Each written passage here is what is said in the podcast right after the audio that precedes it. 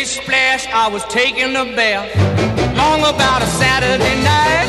Yeah. 점심 먹고 유쾌한 시사 디저트 한 입. 최영일의 시사 본부. Well, I stepped out the tub and put my feet on the floor. I ran 네, 시사 본부 매일 이 시간 청취자분들께 드리는 깜짝 간식 선물이 준비되어 있죠. 오늘은 편의점 상품권입니다. 코너 들으시면서 문자로 의견 주시는 분들에게 쏠 거고요. 짧은 문자 50원, 긴 문자 100원이 드는 샵 9730으로 의견 많이 보내주시기 바랍니다. 자, 오늘의 마지막 코너입니다. IT본부 알아두면 유익한 IT 이슈를 쏙쏙 소개해 주시는 김덕진 미래사회 IT연구소장 나와 계십니다. 어서 오세요. 네, 안녕하세요. 반갑습니다. 야, 김덕수입니다. 오늘 좀 충격적인 이슈예요. 네. 저는 보니까 음, 이9.11 테러 네, 이게 충격적으로 2001년도 사건인데 그렇죠. 미국이 조작했다 음, 이렇게 이야기한 미국의 한 음모론자가 네. 5,600억 원을 벌었다.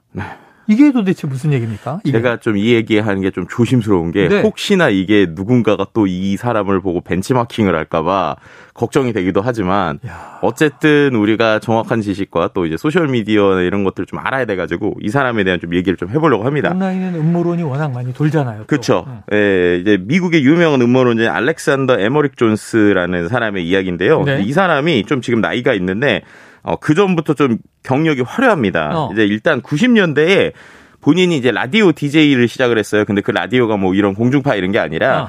미국에서는 이제 개인이 어떤 라디오 콘텐츠를 하는 것들 이렇게 뭐 올리거나 이런 것들이 많잖아요. 어.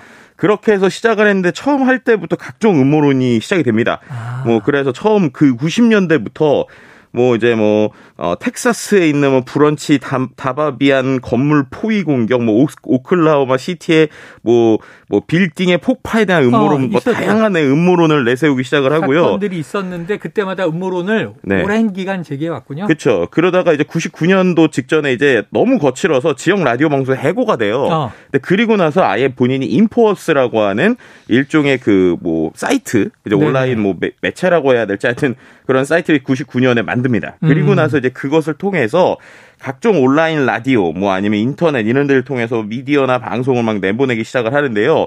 그러다 이제 아까 말씀드린 대로 9.11 테러가 딱 일어나니까 네. 9.11 테러에 대해서 어, 부시 행정부가 비극의 배후에 있다라고 주장을 하면서 이거는 어, 내부자 범행이다. 뭐 이런 식의 어. 이제 음모론을 이야기를 하기 시작합니다. 뭐 그 외에도 뭐 예를 들면은 어 이제 뭐그 마라톤 폭탄 테러도 FBI가 벌인 짓이다. 아. 아니면 뭐 2011년에 애리조나에 있던 하원의원 개비 기포드의 총격 사건도 정부의 뭐 마인드 컨트롤이다. 뭐 이런 식의 아하. 좀 일반적인 상식으로는 이해가 안 되는 이야기를 했는데 네. 중요한 거는 이런 극단적 음모론자가 유튜브에서 상당히 인기를 끌었어요. 그래서 지금은 채널이 없어졌는데 한때 그 240만 명 이상의 구독자, 15억 뷰 이상의 어, 뷰를 이제 내보냈습니다. 어. 어, 이제 이러한 사람인데 그런 사람이 최근에 이제 손해배상 소송이 걸렸어요. 근데 그 손해배상에서 어, 이제 판결을 해야 되니까 배상액에 대한 증언 및 증거로 인정되는 금액이 나온 건데요. 네네. 어, 이번에 이제 은- 인정된 금액이 대충 한 2천 이제 한 5,600억 정도의 규모라는 거예요. 근데 음. 그 내용을 보면 2015년부터 2018년까지 아까 말씀드렸던 그런 미디어 사이트에서 이제 판매하는 물건, 뭐 서바이벌 게임 용품이나 뭐 음. 다이어트 용품, 그러니까 뉴스랑은 직접적으로 상관이 있는 건 네, 아니죠. 네. 그런 물건 팔아서 한 2,100억 이상 벌었고 또 이제 이 사이트 자체가 그런 식으로 계속 매출을 내다 보니까 기업 가치가 사이트 자체가 최대한 3,500억 정도다. 그래서 네. 합하면 한 5,600억 이상의 자산 규모를 가지고 있다라고 지금 이번에 어, 어떻게 보면 이 미국 텍사스주 법원이 어 이제 손해배상 소송에 대한 인정 금액으로 이번에 이제 추정한 네. 것이라고 보시면 됩니다. 자, 각종 음모론으로 네. 9년간 음모론을 전파해 온 미국의 라디오 진행자. 음. 이게 뭐 인디아나 존스도 아니고 알렉스 존스. 네. 예, 나이도 있는 분인데 이 유죄 판결을 받았다.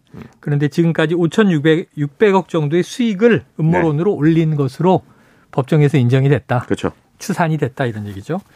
야, 미디어를 굉장히 잘 갈아탄 것 같아요. 음흠. 90년 시대에는 라디오밖에 없었지만 그렇죠. 99년에 독립할 때는 인터넷이 열린 시대고 그렇죠. 인터넷 사이트를 통해서도 뭐 인터넷 방송을 했을 거고 유튜브 시대까지 이어오면서 네. 주구장창 음모론만 전파를 했는데 네.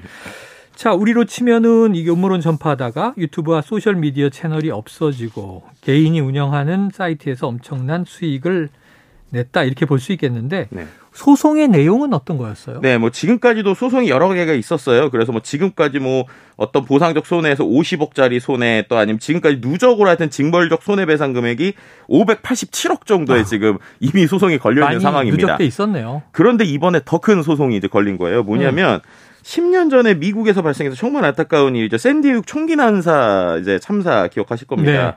2012년 12월에 코티네티컷 뉴타운에 있는 샌디육 초등학교에 20살 총격범이 난입해서 어린아이 20명, 교직원 6명이 이제 안타깝게 네. 돌아가신 이제 사망한 사건인데 이거에 대해서 총기 난사 참사가 가짜라는 주장을 또 했던 거예요. 세상에 그러니까 이게 뭐냐? 희생자들도 버젓이 있는데. 그렇죠. 근데 희생자들이 안 죽었다라는 얘기를 하는 겁니다. 네네. 어떤 얘기를 하는 거냐면 그 그때 이제 어 뭐 그 이제 표현대로 미국의 좌파들 또 당시에 오바마 정부에 의해서 조작된 사건이다.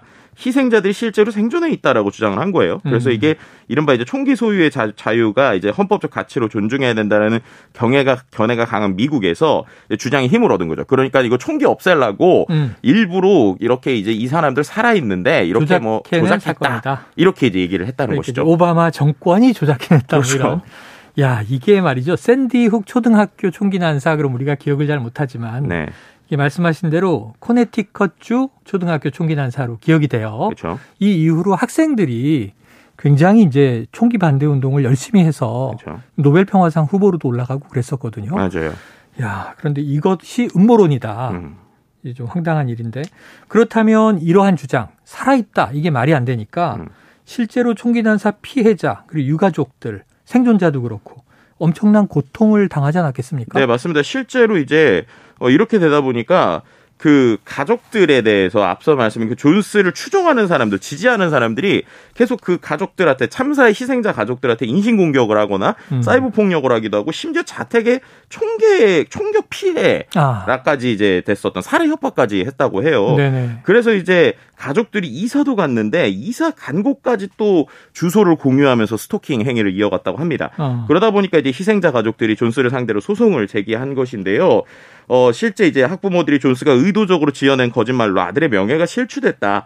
불안감을 느꼈다라고 하면서 최소 어 1,500 그러니까 1억 5천만 달러 그러니까 한 1,947억 정도를 음. 배상하라라고 요구를 했습니다. 네. 근데 이에 대해서 이제 그 존스의 변호인이 아이 배, 그 배상금을 8달러 그러니까 만 원 정도로 제한해 달라 이렇게 아하. 이제 한 거예요. 네. 그러면서 얘기한 게, 어, 이 사람이 지금 한 26억 정도 이상의 배상금을 물면 경제적으로 파산할 상태다라고 주장을 한 겁니다. 네. 그러다 보니까 지금 이제 이러한 그 재산에 대한 정확한 책정이 된 거고요. 음. 그래서 밝혀졌던 게 한 5천억 이상의 지금 재산이 있다. 뭐 이렇게 야. 얘기가 되는 것이죠. 그러니까 일단은 뭐 1947억 원을 배상하시오 그랬는데 우리는 만 원밖에 못 합니다. 이러면서 이제 이 어떤 금액 논란이 또 벌어진 것 같습니다. 그렇죠. 자, 이런 문제가 심각해지자 지금 각종 플랫폼 기업들이 이 에머릭 존스 이 네. 게시물들을 다 삭제했다면서요. 예, 맞습니다. 이제 이, 그, 이야기가 나온 것도 이것도 좀 안타까운 일이지만 총기 사건이 있고 몇 년 지나서요. 총기 사건이 2012년인데 2018년까지도 계속 이슈가 되니까 어, 유튜브 뭐, 앱, 아니면 페이스북, 아니면 이제 애플의 뭐, 팟캐스트 이런 데에서 다 이 사람의 컨텐츠를 내리거나 유튜브를 삭제하기 시작합니다. 음. 근데 그랬더니 갑자기 또 이 라디오 토크쇼를 들을 수 있는 별도 앱을 또 만들거나 그것도 안 되니까 별도 사이트에서 음. 또 이제 계속적으로 이 사람의 돌아요. 사이트를 어. 돌기 시작을 한 거예요. 그래서 오히려 이제 되려 인기가 폭발했다 뭐 이런 얘기들이 나올 정도였는데 어 이제 뭐 어쨌든 이 사람은 그런 것 때문에 자기가 수익이 떨어졌다라고 했지만 앞서서 말씀드린 대로 거의 수천억 달 그러니까 수천억 원 이상의 수익을 거두고 있고 음. 심지어 이제 2018년에 하루에 본인이 80만 달러 정도를 벌고 있다라고 하는 휴대폰의 증거가 문자가 네. 좀 전송된 게 때부터 발견이 됐어요. 그러다 음. 보니까 오히려 수익은 계속 내고 있었다 뭐 이런 상황이라고 볼수 근데 있습니다. 그것을 이제 감춰왔다 이거죠. 네. 참 이게 여러 가지로 좀 그 개운하지가 않은 투명하지 않은 그런 과정이 있습니다. 자, 그래서 최근 이 소송과 관련된 법원의 판결이 나온 거죠. 네, 맞습니다. 이제 법원이 이제 지난 8월 4일에 어 이제 이제 소송을 이제 소송에 대한 배상 판결을 한 것인데요.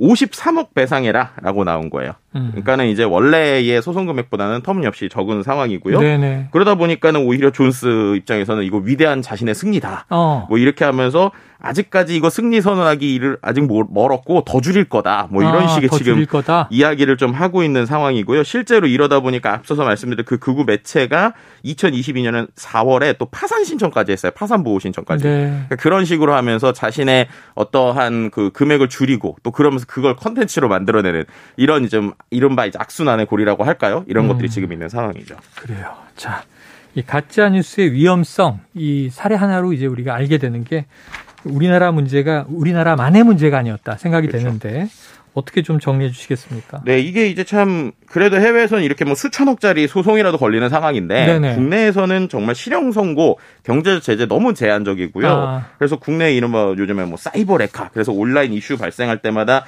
로- 온라인 짜집기 하는 영상들이 많은데 네. 거기에 대해서 우리나라에서는 형사처벌은 물론이고 민사 제재도 충분치 않은 상황이에요. 음. 그래서 오히려 뭐 실형 선고 조금 있다가 뭐 결국에는 대부분 벌금형 뭐 이런 식인데요. 미국과 다르게 징벌적 손해배상도 안 되다 보니까 이런 부분이 우리나라에서 무관심밖에 안 되거든요. 네. 그래서 결국 이런 것들 좀 개선이 필요하다. 필요하다. 그래요. 1,700억을 배상하라. 근데 이제 53억 배상. 네. 그래도 이제 이것은 누구의 승리냐 하는 사회적 논란이 있습니다. 우리도 좀 가짜 뉴스에 대해서는 좀 엄단하는 제도화가 필요해 보이- 보이는 그런 대목입니다. 자, IT 본부 김덕진 미래사회 IT연구소장과 함께했습니다. 고맙습니다. 네, 감사합니다. 자, 오늘 편의점 상품권 받으실 분이요. 6967-0992-2712-9578 2004님입니다. 좋은 오후 보내시고요. 조영일의 시사본부 오늘 준비한 내용 여기까지입니다. 저는 내일 낮 12시 20분에 다시 돌아오고요. 오늘도 청취해주신 여러분 고맙습니다.